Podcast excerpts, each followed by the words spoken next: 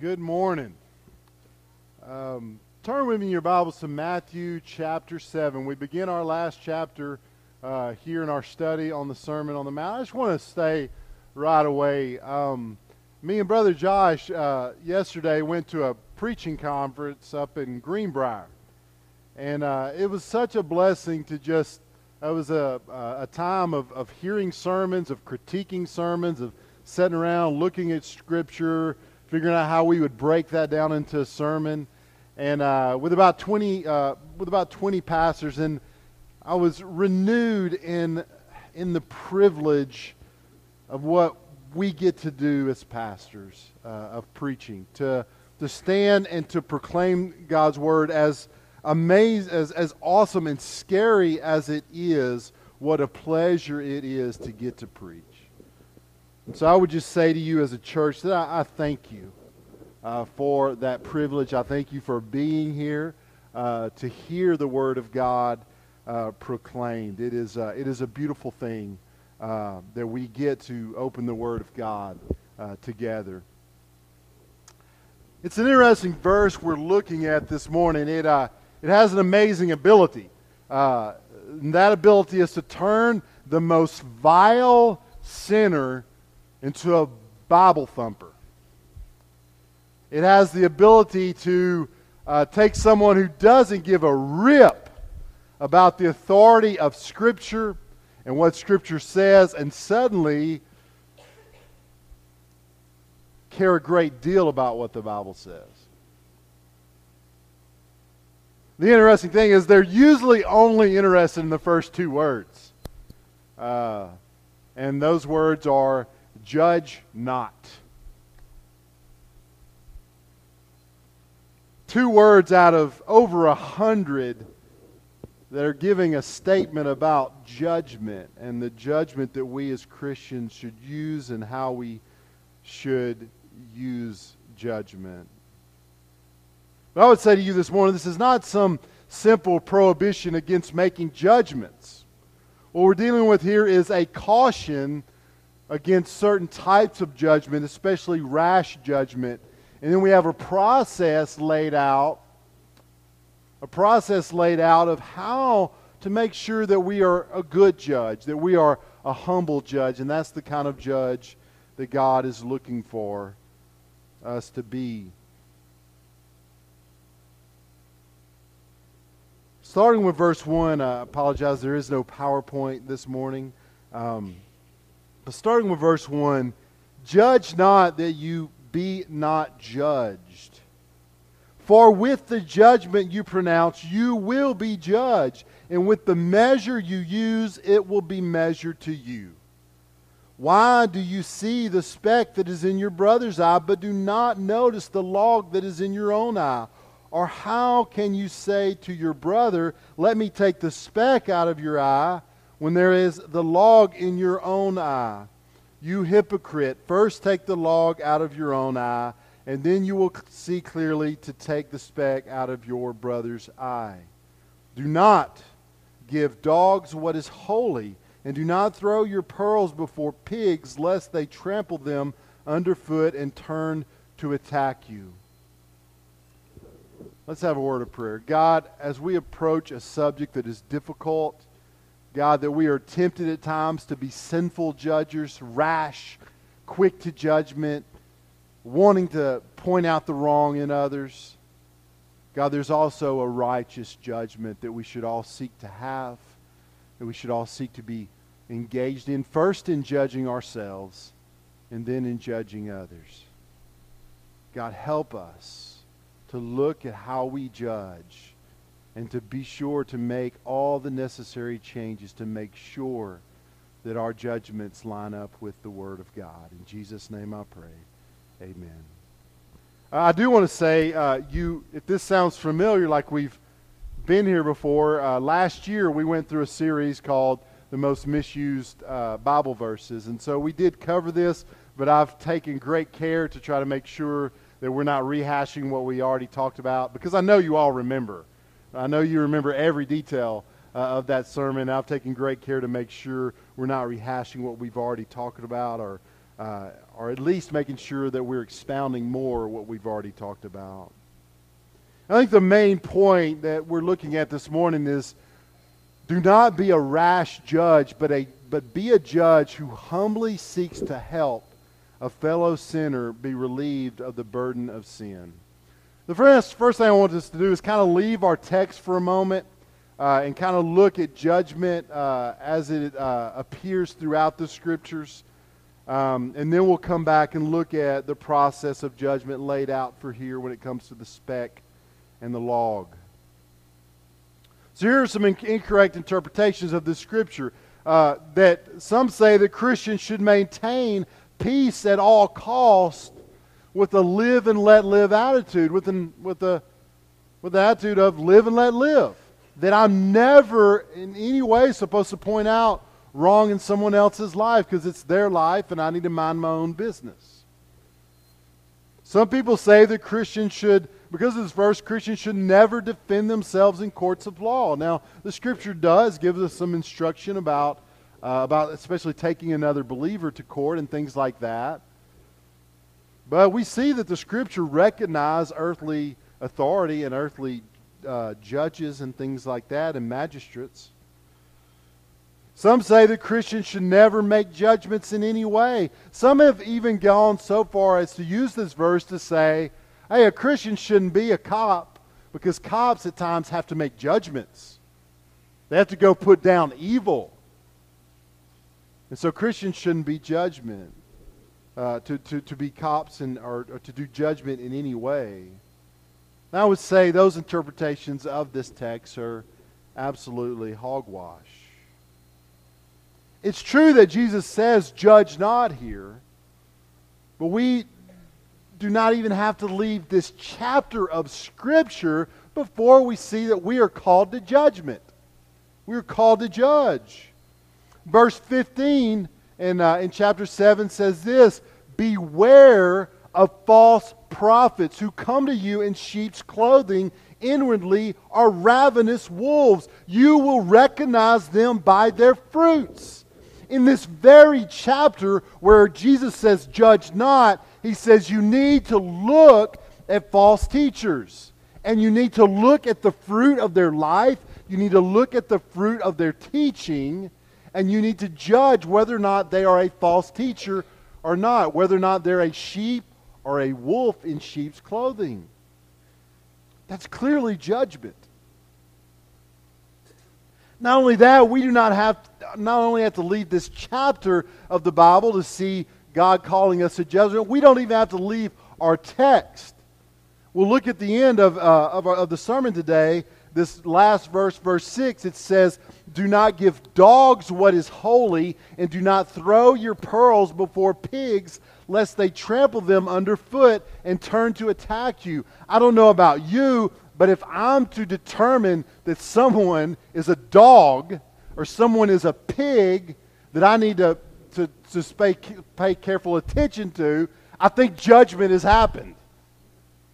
I don't think there's any way to, to, to decide someone's a pig or a, or a hog without making some type, type of judgment.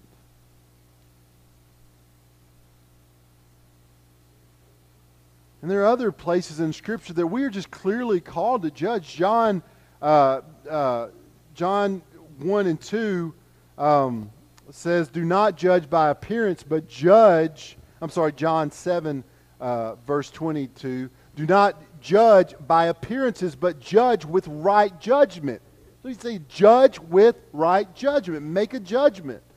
Paul says in 1 Corinthians 2 15, the spiritual person judges all things.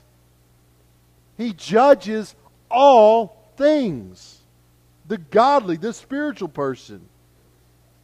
And so if he says, judge not here, and we find throughout Scripture at other times he says to judge. Could it be, could it possibly maybe be that all judgments are not created the same? That there is a right way to judge and that there is a wrong way to judge.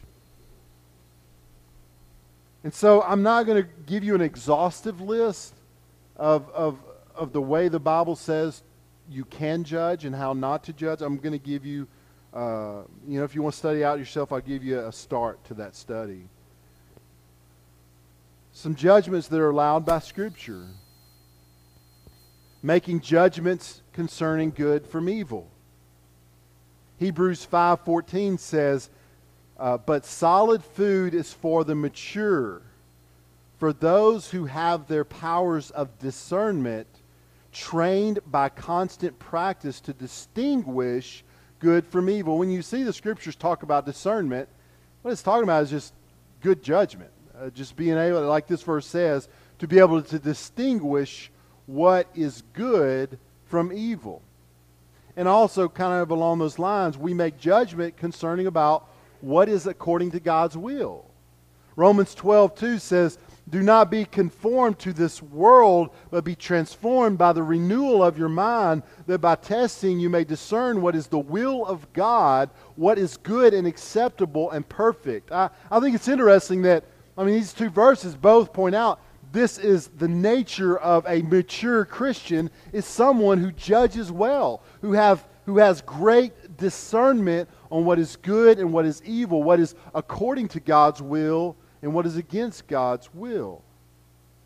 And if through spiritual discernment, governed by the Word of God, we determine something to be against the will of God, we have no wiggle room.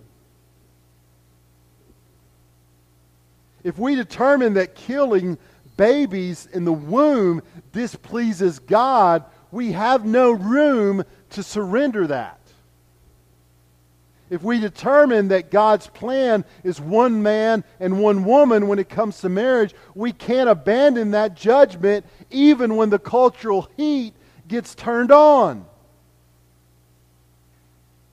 As a Christian who follows God living in this world, we're called to tell the world this is what God says. He says to do this, He says not to do this. Now, we should hold our positions with humility. We should try, even those that we believe are disobeying the will of God, we should treat them with as much love and respect and sympathy as we can. But we are called by scriptures to judge what is good and what is evil. I think about Tim Keller you're not familiar with Tim Keller, he's a preacher in New York. And, and while he is a, a man of biblical principle, of a man that, uh, that holds uh, the truth of the scriptures, he's a man that is so good at holding it in a humble way and engaging a culture that thinks that his views are wrong, but at the same time, he's very good at just being sympathetic and loving and kind in the way he presents himself to that culture. Last week, uh, Princeton Divinity School, they were going to honor Tim Keller, and uh, at the last minute, they pulled it because people were raving mad because Tim Keller holds to a traditional view of marriage. And so let's not, let's not pretend ourselves that if we're simply humble that somehow the world's going to accept everything we have to say. I mean, there's going to come a time the culture, cultural heat keeps getting turned up on us. That simply holding these truths, we're going to be considered terrible, horrible people, no matter how much kindness we show. But that's fine because God has called us to make judgments concerning what is good and what is evil, what is according to his will, what is against his will.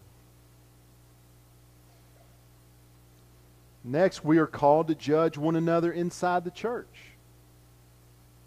The clearest example of this is the Corinthian church when there was a man guilty of unrepentant sexual sin, a vile sin, and Paul said, The guy needs to go. 1 Corinthians 5 12, for what have I to do with judging outsiders? It is not those inside the, is it not those inside the church whom you are to judge? God judges those outside. Purge the evil person from among you. Church discipline. That's judgment. That's saying you are not, you are unrepentant, and you are living outside of God's will. And we must call that what it is. And we're called to, re- obviously, not just to judge each other, but to restore one another. Galatians 6 1. Brothers, if anyone is caught in any transgression, you are spiritual, should restore him in a spirit of gentleness. Keep watch on yourself, lest you too be tempted. Make no mistake, there is no restoration of a believer without at first a judgment of that believer. A judgment that you have done something where you need to be restored. We're called to judge doctrine to see if it is of God or Satan. First and Second John talk a lot about this. First John 4 1 says, Beloved, do not believe every spirit, but test the spirits to see whether they are from God. For many false prophets have gone out into the world. So judge the teaching of te- those who proclaim to be teachers of God. Real quick, here, here is a judgment that's forbidden by the Scriptures hypocritical judgment. This is judging others uh, when you have a glaring unrepentant sin in your own life. I would say, in particular, in an area where you're trying to judge that person. You know, we, we all, what do we say? The pot calling the kettle black. When it comes to Christian judgment, we need to make sure that that is not the case in our life. Uh, we will get into the illustration in a moment that Jesus uses of, of, of someone who has a, a beam coming out of their eye trying to point out the speck that's in their brother's eye and what a ridiculous picture that is. Romans 2 is uh, very clear on this subject. It says in verse 1 Therefore, you have no excuses, O man, every one of you who judges. For in passing judgment on another, you condemn yourself because you, the judge, practice the very same things. We know that the judgment of God rightly falls on those who practice such things. Do you suppose, O oh man, you who judge those who practice such things, and yet do them yourself, that you will escape, escape the judgment of God?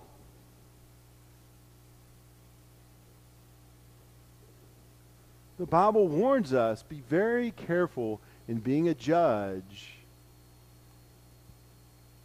when you have no place of judgment because you are doing the very same things.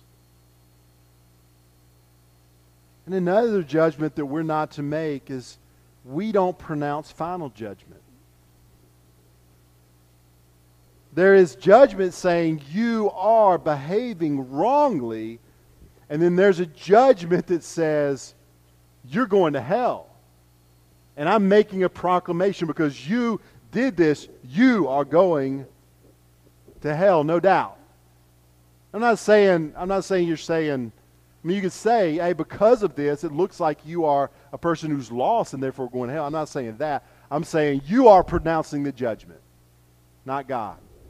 And this is wrong. James 4:12 says this, there is only one lawgiver and judge, he who is able to save and to destroy. But who are you to judge your neighbor? Luke chapter 9, I think, gives a great illustration of, of these types of judgment. Jesus is really, he's sending his disciples for the first time to go and proclaim the gospel in different cities. And what he tells them, hey, if, uh, if people welcome you, man, give them the gospel, spend time with them, love them, if they reject you, if they reject the gospel, feel perfectly free to walk out of that town and shake the dust off of your feet as a sign of judgment on them and walk away. But apparently, with John and James, it went a little bit to their head because later on, there's a, a town that, that, that rejects them, and what do they say? Hey, Jesus, do you want us to call fire down from heaven to kill everybody? And then all it says is Jesus rebuked them. All right, there's a difference between shaking your dust off and saying, you know what, I'm going to a town that'll see the gospel. That's totally different from saying, hey, let's call down fire to kill everybody. Jesus is like, one's okay, one's not okay. I call the fire down. I'm the one that deals with that type of judgment.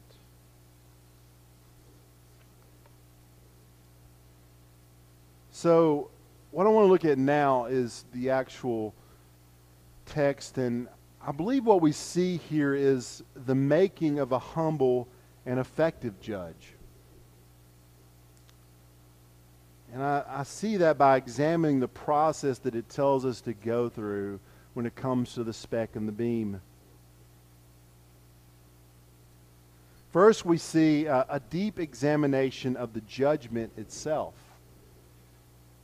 It says in verse 2 For with the judgment you pronounce, you will be judged, and with the measure you use, it will be measured to you. The idea here is that we should never run willy nilly into the position of a judge. Because once we set ourselves up as judge, we open ourselves up to be judged. Uh, is this not what, what happened in, uh, in John chapter 8? um, they bring to Jesus and cast at his feet this woman that they caught in adultery. And, and they said, hey, the law says she needs to be stoned, so let's, let's stone her, Jesus. What, what do you say? What do you, what do you think? You going to go against the law? And Jesus says, all right, but let the one who has never sinned throw the first stone. And he began writing in the ground, and we don't know what he wrote, but we know as the men begin to think about, do I really want to be a judge here? We see that the older men, they were the first ones to drop the stones and leave. And then the younger men thought about it a little more. They dropped the stones and they headed out because they realized, that, and, and I'm sure Jesus had a perception of what was going on in their life and what was going on in their hearts. And when they really turned to looking at themselves as judge, they decided, maybe not. Maybe not. But, but, but even in that instance, does Jesus not turn to the woman? And he says to her, Go and sin no more. I mean, Jesus doesn't doesn't give her an absolute pass and says, "Oh, it's okay that you committed adultery." He he just says, "Go and sin no more." Very different from from what these men these men were wanting blood, and Jesus was wanting grace for this woman. Now we need to understand that making a righteous judgment does not require perfection, because if we waited to call evil evil. We waited till we were perfect to do that. None of us would, would ever feel right about making a judgment. We do it with care and, and, and great anguish. Don't rush into it. And we examine the judgment that we're using because, I mean, that's kind of the point of the verse. Hey, be careful with the judgment you use because that's going to come back on you, and you need to make sure that you would be comfortable with that kind of judgment, right? It's kind of that golden rule idea. Like, like if you're going to judge someone, the judgment you use, would you be comfortable with that judgment being used back at you? And I would say if I'm about to, if I'm examining whether or not I need to pass this judgment, what I want to think through are some things, just some questions. Is this judgment good? Do I have all the facts of the situation? Am I examining things and misinterpreting things? Uh, making sure that, hey, is this really in the Bible?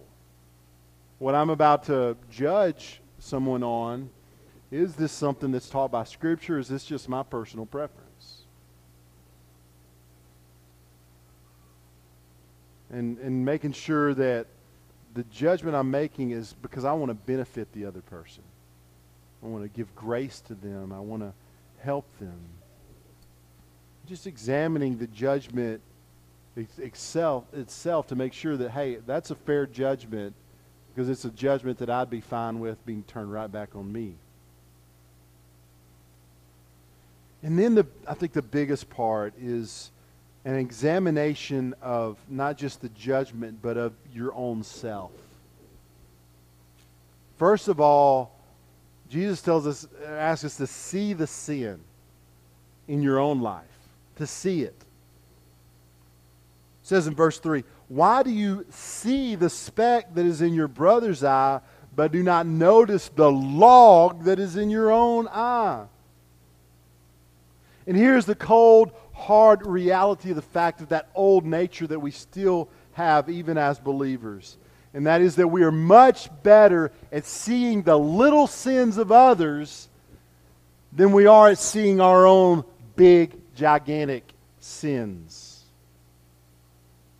What is glaringly obvious in the life of your spouse will be virtually invisible when you turn and look for that in yourself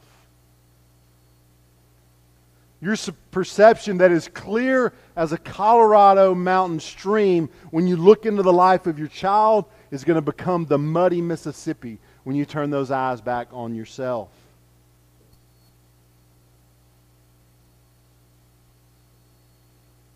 But yet, to be a judge is someone who casts their eyes upon themselves. The theologian uh, G.K. Chesterton um, there were uh, there was a paper that was run in a series, and they were just wanting to ask influential in, influential people uh, the question, "What is wrong with the world? What's wrong with the world?" And so they would get all these philosophies from all these different big wigs and, and, and write these huge articles. And so they sent it to, G, uh, to Chesterton and to answer the question, what is wrong with the world, he simply replied, Dear sir, I am. I am. I'm what's wrong with the world. And the greatest and most impactful Christians will not be those who can easily spot the evil that is out there, but those who can see the evil that is right here in their own hearts. Do we not see this in the parable of the Pharisee and the tax collector where the Pharisee, what does he do? He walks up, he says, I thank you, God, that I'm not like other sinners. This Pharisee, uh, like this tax collector over here. Look at what all I do. And the Pharisee, or I'm sorry, the tax collector stood at a distance and he couldn't even approach the presence of God and he beat his chest, saying, Have mercy on me, a sinner. That's someone who's able to make judgments. That's someone who's able to point out other things because he's dealing with his own sins as well. And second, uh, second of all, he doesn't just see the sin in his life, he acts to remove the sin in his own life. Verse 5 You hypocrite, first take the log out of your own eye. If you're going to be a judge, take the sin out of your life that you've seen. The humble judge is not the one who just perceives the sin in his own life, but he hates it and he can't stand it and he wants it out of his life. When it comes to being introspective as Christians, it should be an introspection that leads to action. It's not enough to see the problem on an MRI. The next step is to figure out how to fix the problem, to find healing.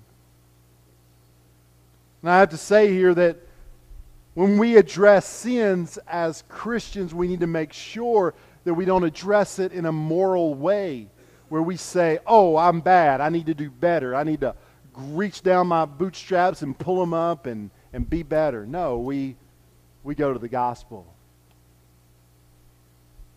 We go to the gospel and we take those sins in the darkness and we pull them out into the light. We pull them before the cross and we say, I thank you for the forgiveness that I have for this sin. And I thank you for the identity you've given me in Christ that, that I can fight against and remove this sin from my life. And through your Spirit and through the gospel and what you have done and what you have given me, I can reject the sin from my life. And, and that's how we, as Christians, deal with sin. Not just do better, but depend on what Christ has done on Calvary. We first look at ourselves. Uh, 1 Corinthians 11.31 says, But if we judged ourselves truly, we would not be judged. Judge yourself. And look, this is a way of life. This isn't just, a, just something you should, hey, I see somebody that I, I see something I need to judge on. So I need to go and, and spend a week uh, looking at my own sin. I need to spend the next week kind of trying to remove that sin. No, that's not what I'm saying here. I'm saying it's a way of life that every day you're in your time with God, you're praying, God, reveal to me the sin that's in my own heart before I go out there and interact with a world that's full of sin.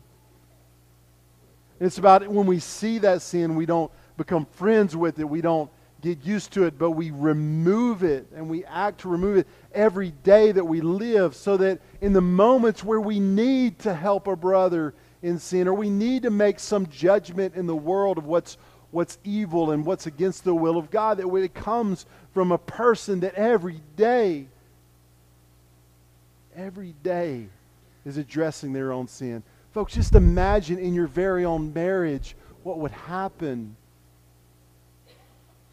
your troubled marriage where you're at each other's throats all the time, if you would simply be quicker to see your own sin than to see the sin of your partner, your spouse.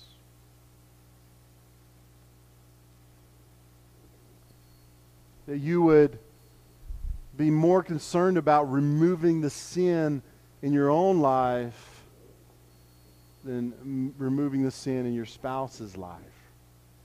That's just one example, and all the relationships of your life would be affected if you would be someone who would be a humble judge who's examining yourself. And lastly, he finally moves to help the brother or sister in sin the second part of verse 5, after it says, remove the log from your own eye, it says, and then you will see clearly to take the speck out of your brother's eye. You move to help a brother or sister in sin. And yes, that may, may very well include judgment. It may very well include telling that person you care about that they have done something that is wrong, that they need to change it. But at that point, think about the process the, and, and the way that you're living your life. You're someone who's thought about judgment. You've examined your judgment. You are coming with the facts. You are coming with true biblical concerns. You have considered your motive in the issue, and you made sure that your motive is love and care for their soul. You have already taken great care to judge yourself. You have been looking for the sin logs in your own life and therefore are coming from a place of, of humility. You've taken yourself off the pedestal and now you're looking at them eye to eye as a sinner to a sinner. And you've also been working to remove those sin logs in your own eye so that you could come to them and say, listen, fighting sin is hard. It's hard to recognize sin. It's even harder to fight it and get it out of your life. I struggle with it every day. And so I want to help you with this sin that you're experiencing. I want to help you as God has helped me through his grace to confront sin in my own life. Don't rush to judgment, but humble yourself and, and, and and you will be someone who can help others with your judgment and not just condemn, condemn them. So this verse in verse 6, we'll close with this that kind of seems out of the blue. And I would say this verse is saying that God has appointed his people to judge. Verse 6 Do not give dogs what is holy, and do not throw your pearls before pigs, lest they trample them underfoot and turn back to attack you. So, how does that fit in with the rest of this text? To me, it seems like what's happening here is Jesus is saying, hey, be careful how you judge. Use great care. Remove the logs, sin logs in your own eye before you help others with their sins. But make no mistake. You are to be discerning and you are to make judgments. Even very, very strong judgments like this one. And what this is speaking of, there are essentially three ways that people can respond to the gospel. The first way is you, you tell them the gospel, you tell them what Christ has done, and, and, and they go, This is the most amazing thing I've ever heard. Christ did that for me. This is the most valuable, beautiful thing I've ever heard. And they receive it. And they're saved. The second type person is one who hears it and, and says, you know, it's not for me. I just don't believe that. Or maybe someone that says, you know, it does make a little sense and I'd love to talk some more and, and can we can we talk some more about it? I'm just not ready. That's the second type person. And then there's a third type person that says, That's the dumbest thing I've ever heard. That's foolishness. You believe in a God that judges? You believe that He sent His Son? You believe He walked on water? That's the most. You are crazy. I can't believe you believe that. And that's what this verse is talking about. Is someone who would take that beautiful thing of the gospel and just trample it. Just take that pearl, like a pearl being given to a, a bunch of pigs. They don't know that that's a pearl worth a million dollars. They just trample it in the mud. And Jesus is saying, you might discern the need to just walk away and not let them treat the gospel like that. Now, I want to say, we're called to be patient. I mean, God says that we are to be long suffering. Uh, I mean, God. I mean, the scriptures say that God's long suffering. If He's long suffering, then surely we should be. And should, we should give people a lot of opportunities if, if they're willing to listen to hear the gospel. I mean, and, and, and there's been instances where people have at first just absolutely rejected the gospel in a very strong way and then later came to receive it. I don't think what we're called to do here is something that we common, commonly will have to do. I mean, I mean, if you are engaged in sharing the gospel a lot, you probably know that people try to be nice about it. And so it's not something that we're called to do, but I think God is just, uh, I think what Jesus is doing here is, is, is giving the point hey, I'm telling you to be careful, but I'm also saying that I'm putting discernment in your heart as you grow in me, you'll be able to tell sometimes that maybe you need to walk away. I do want to say here, I want to interject here that that the assumption here is that we will be presenting the gospel. For some of us, we never encounter any of these people because we don't share the gospel. Let us be people that run, that, that may have to discern these kind of things because we're out there giving this great treasure, offering it to people that may reject it and, and may hate it. But, but we're doing what we're called to do. I mean, it is, none of us deserve to hear the gospel once. And it may come at time and you decide that this person's received it several times and they hate it. And I'm going to walk away and I'm going to find somebody who will receive this. That's what, that's what Paul did with the Jews. He, he came to a point where he said, Man, I'm just going to go with the Gentiles. I'm tired of fighting against people that hate this. And I'm going to go to the Gentiles.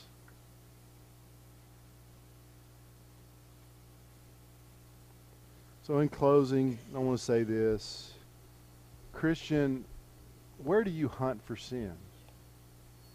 we live in a world where everybody's ticked off, right? You go, on Facebook, everybody's mad about something. This week it's one thing, this w- next week it's something else. But how many of us are, are angry about the sin we find in our own hearts? How many of us are engaged in hating the sin that we see in our own hearts and acting to move it? If we'll be that kind of people, we'll be the, the kind of people God uses to make good, righteous judgments when those times come. I would say to, to you, if you are here and you don't know Jesus, you know, there's a, a favorite tattoo that some people like to get. And it's, uh, it's th- usually those who are rebellious and just live their lives like they want to. And uh, it's only God can judge me. It's on t shirts and tattoos apart from Christ, that's the most terrifying phrase I could ever think of tattooing on my body or wearing on a t Apart from Christ, I want anybody, anybody to judge me except for the Holy God.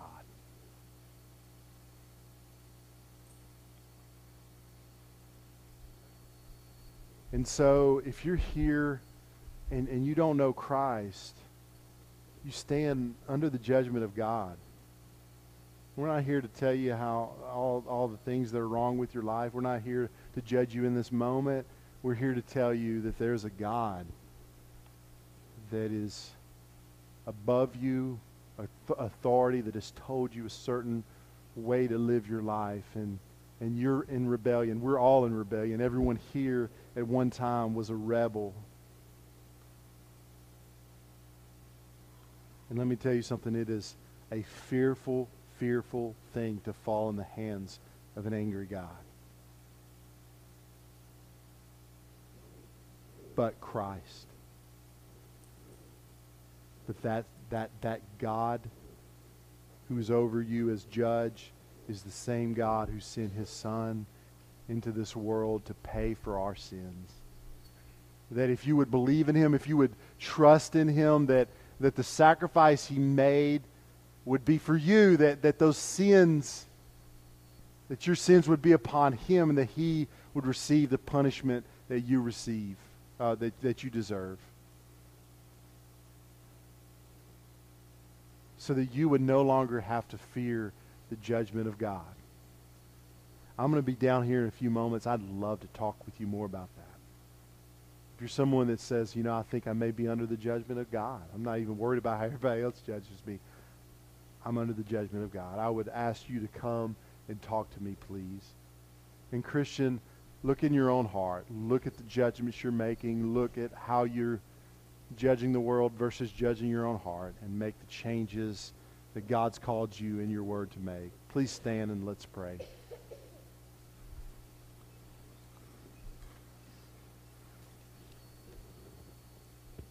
Dear Heavenly Father, God, I thank you for Christ.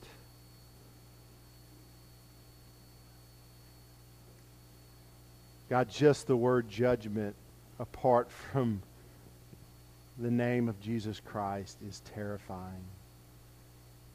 And so, God, I thank you for Christ that makes it where that if we trust him, there is therefore now no condemnation from you. God, thank you for that.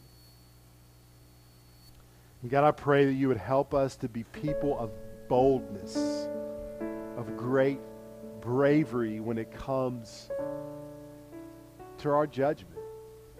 That we would call what is evil, evil, and call what is good, good.